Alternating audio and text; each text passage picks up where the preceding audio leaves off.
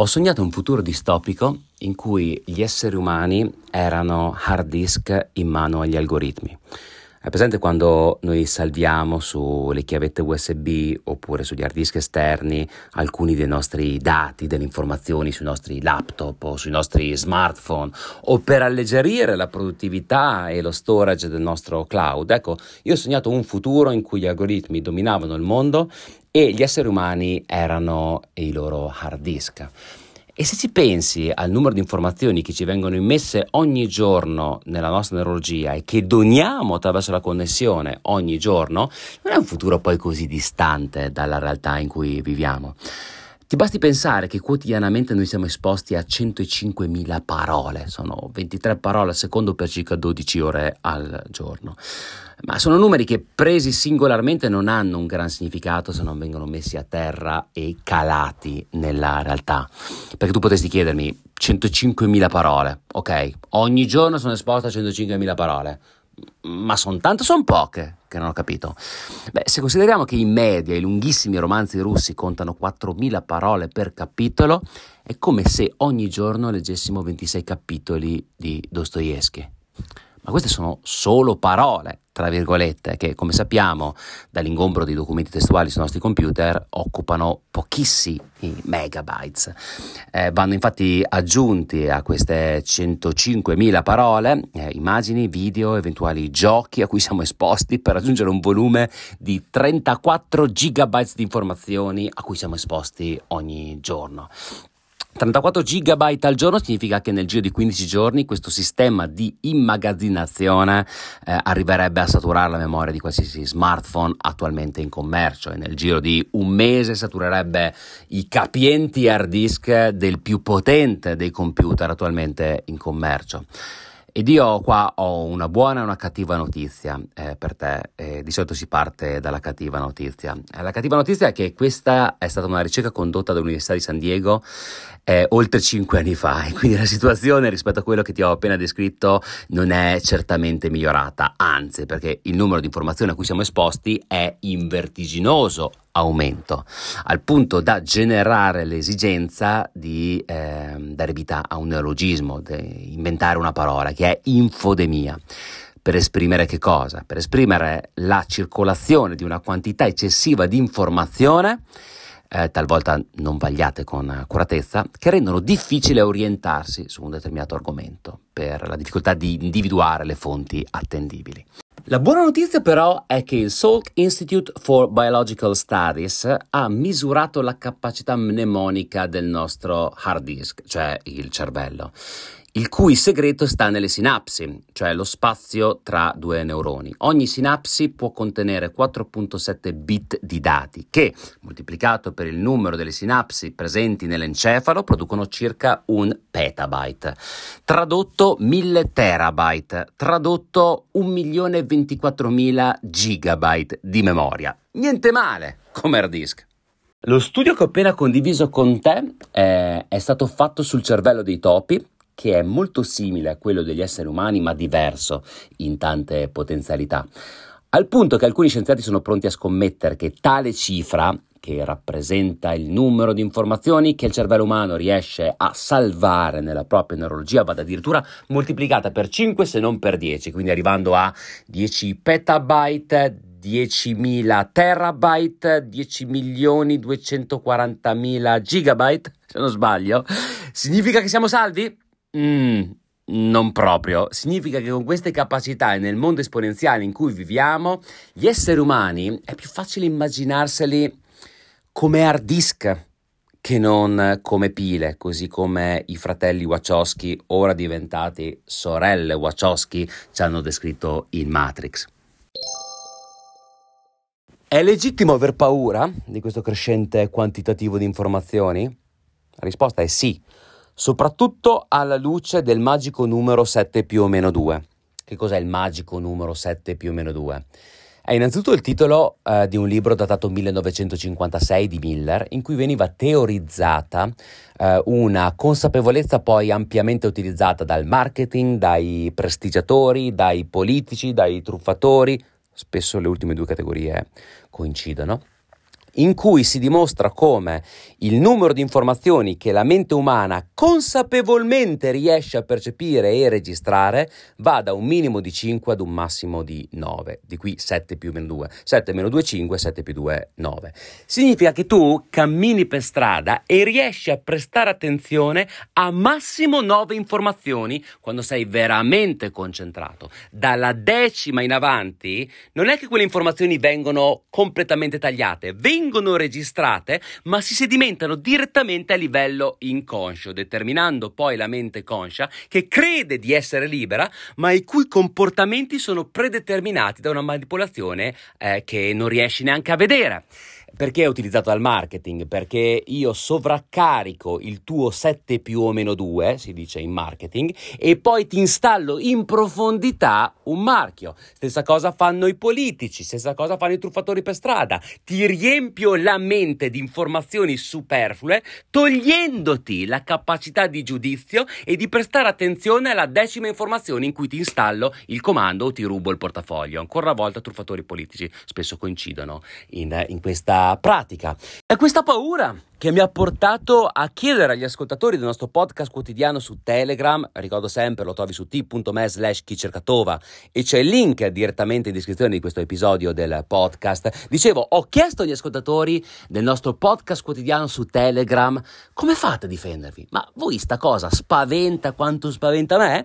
Mi interessa davvero capire in che modo voi tenete la guardia alta rispetto a questo eccesso di informazioni, a questa marea dirompente, a questo questo tsunami che rischia di portare via non solo la nostra capacità critica, ma di portarsi anche via in dote la nostra stessa qualità di vita. Sentiamo un po' le loro risposte. Ciao Tova, in realtà esiste un modo abbastanza efficace per evitare di saturare le nostre sinapsi con un eccessivo numero di informazioni. Si chiama alcolismo. Ma infatti, infatti, noi abusando di alcol e consumando droga bruciamo sinapsi. E in questo modo danneggiamo noi stessi. Danneggiare noi stessi significa danneggiare l'hard disk del sistema, del pensiero prevalente. Non so però quanto ne valga la pena. Ti dico che secondo me non ne vale la pena perché danneggiando noi stessi, è vero che danneggiamo l'hard disk del sistema, ma dopo un Raffaele Tovazzi a fianco di un Raffaele Tovazzi, dopo un John Black a fianco di un John Black, ce n'è un altro. E loro cambiano hard disk con la stessa facilità, con ancora più facilità rispetto a quella con cui noi cambiamo i nostri smartphone ogni volta che Apple ne lancia uno nuovo e ci convince che quello che abbiamo è obsoleto e superato e quello nuovo, ah, quello nuovo, sì, che è figo. Credo al contrario, la cosa che loro temono di più sia la disconnessione perché quando questo hard disk non è connesso alla rete non riusciamo a recuperarci informazioni, non riusciamo a metterci dentro informazioni. Sto forse suggerendo una via eremitica? No, sto suggerendo quello che scriveva San Paolo, essere nel mondo ma non del mondo. E in che modo rivendichiamo la nostra libertà? Costruendoci delle piccole osi quotidiane in cui ci disconnettiamo dal mondo e riconnettiamo con noi stessi. A questo riguardo io utilizzo una tecnica che ho appreso diversi anni fa da Sherlock Holmes, chiaramente mosso dalla penna di Arthur Conan Doyle, e diceva che il nostro cervello, la nostra mente è come un appartamento da arredare e in quanto tale dobbiamo decidere quali sono le cose che devono starci all'interno, non ci può stare tutto e quindi dobbiamo fare delle scelte. E come un ambiente appunto da arredare dobbiamo scegliere lo stile, dobbiamo scegliere eh, quante cose ci saranno dentro, quali. E ogni volta che facciamo questa scelta dobbiamo decidere se inserire o meno un'informazione di qualsiasi tipo in modo da renderci conto se tutto quello può migliorarci oppure è solo rumore di fondo. È vero, Daniele, è vero. E tra l'altro, grazie al tuo messaggio, ascolto le tue parole mentre sono seduto sul divano del mio studio, guardandomi attorno, mi rendo conto per la prima volta che tutto quello che occupa uno spazio del mio studio ha una sua funzione, cioè serve a qualcosa. Lo studio per me è come la bottega per un artigiano, come lo studio per un artista, come per chiunque faccia creatività, è di fatto il teatro in cui sei chiamato a prendere la parte più nobile di te attraverso l'ispirazione e calarla nel mondo fenomenico, dandole una forma visibile, udibile da altri. E tu non vuoi esporre questa parte così intima a oggetti disfunzionali, distopici, rispetto a, a quello che stai facendo. E mi viene in mente, parlando di minimalismo, quello che diceva Anton Chekhov a proposito della scenografia del teatro. Diceva, se nell'atto primo, scena prima, c'è un fucile sopra il caminetto, prima della fine dell'opera quel fucile devi sparare, altrimenti rimuoviamolo.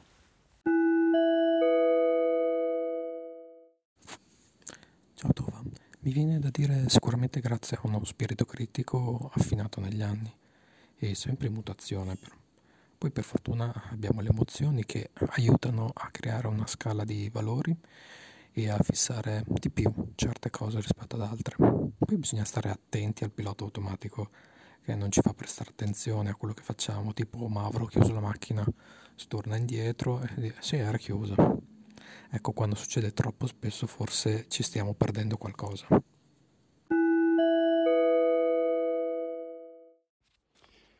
Su questo tema ho fatto una chiacchierata durante la quale mi sono divertito tantissimo con un amico che abbiamo in comune che si chiama Luigi Mennella, detto Menni, durante la quale sono emersi due concetti in cui io credo molto e che sto cercando di sviluppare un po' di più.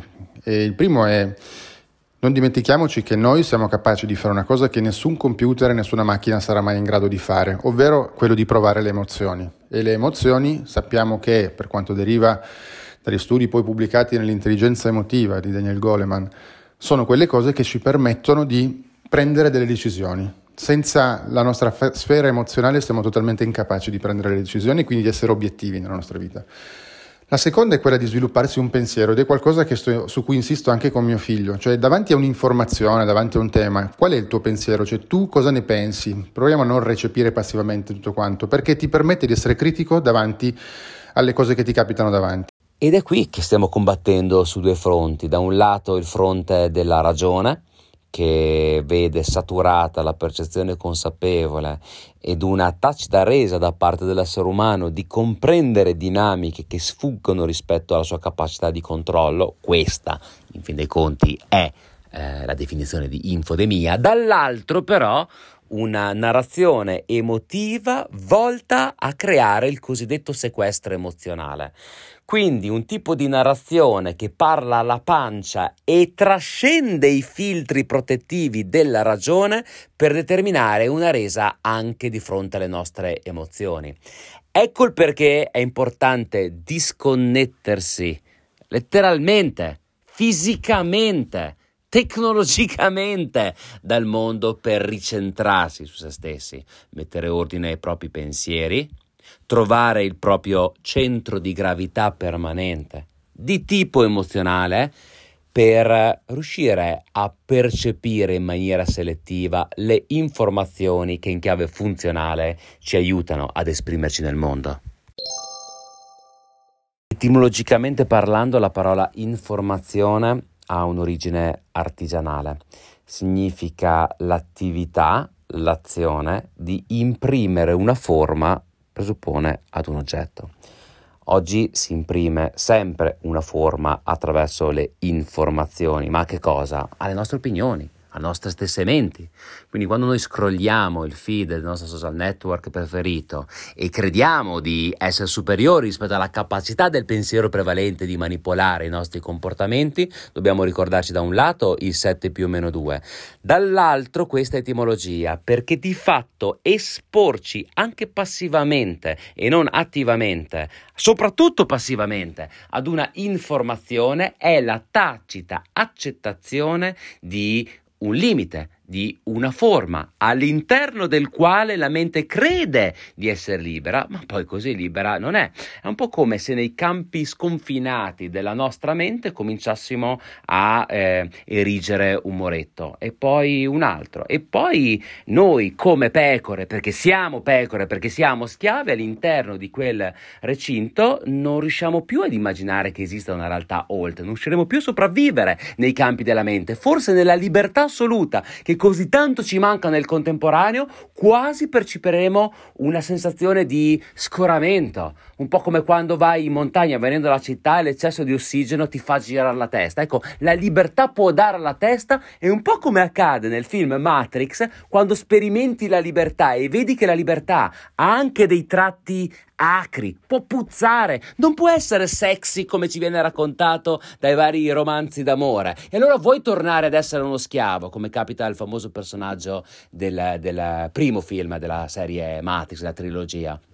Allora voglio tornare schiavo, voglio tornare nel recinto, perché tutto sommato questo eccesso di grandezza, lo studiava anche Kant nella critica del, del, giudizio, è qualcosa che va oltre, l'infinito è qualcosa di oltre ciò che io con la mia mente finita riesco a percepire. Ed è per questo che dobbiamo parlare di libertà ed è per questo che dobbiamo comprendere come informazione significa barriera, significa ostacolo e perpetuare la nostra sovraesposizione alle informazioni è perpetuare un sistema che ci vede schiavi in un sistema in cui governare non è il nostro libero arbitrio.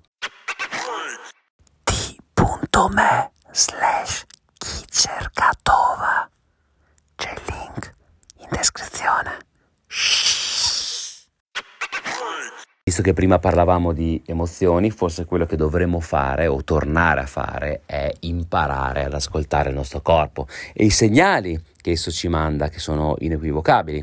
Ora ti chiedo, quando hai un'ora di tempo, di fare un piccolo esperimento, magari ritagliati il tempo, un'ora, non di più, eh, entro il weekend per fare quello che ti vado a chiedere, che io stesso ho sperimentato e raccontato sul canale Telegram la settimana scorsa. Prenditi mezz'ora di tempo da passare ininterrottamente sul tuo social network preferito, Facebook, benissimo Facebook, Instagram, eh, TikTok, non importa, scegli il tuo social preferito e passaci mezz'ora di religiosa dedizione. Quindi non fai nient'altro che stare mezz'ora su TikTok, Instagram, Facebook, quello che ti pare. E cosa fai? Scrolli, guardi, commenti, metti likes, dislikes, fai quello che si fa su questi social. Dopo, quando suona il tuo timer, stacchi mezz'ora e ti chiedi come sto, come mi sento, quali sono i segnali che derivano dal mio corpo.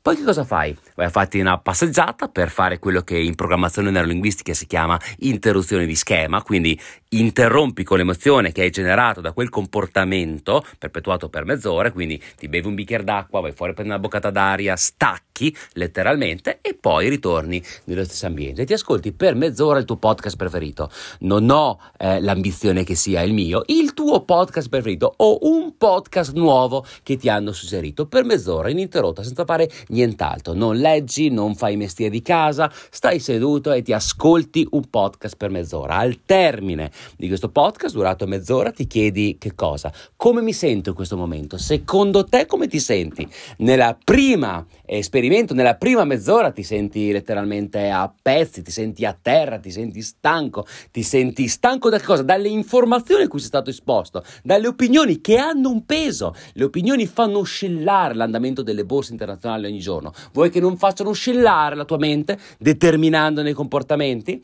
Podcast invece che cosa succede? Succede che il podcaster, come il narratore nel contesto di un libro di narrativa, è semplicemente colui che apre il sipario mettendoti a disposizione delle nominalizzazioni che tu riempi con la tua esperienza soggettiva, perché attraverso l'ascolto attivo di un podcast tu generi delle immagini e questa attività creativa ti porta in contatto con la parte più intima di te e quando tu crei qualcosa stai bene. Io personalmente credo che il mondo sarebbe un luogo migliore e il vantaggio sarebbe tangibile anche in termini psicologici, oltre che fisici, se la gente passasse mezz'ora in meno sui social e mezz'ora di più all'ascolto. Basterebbe questo.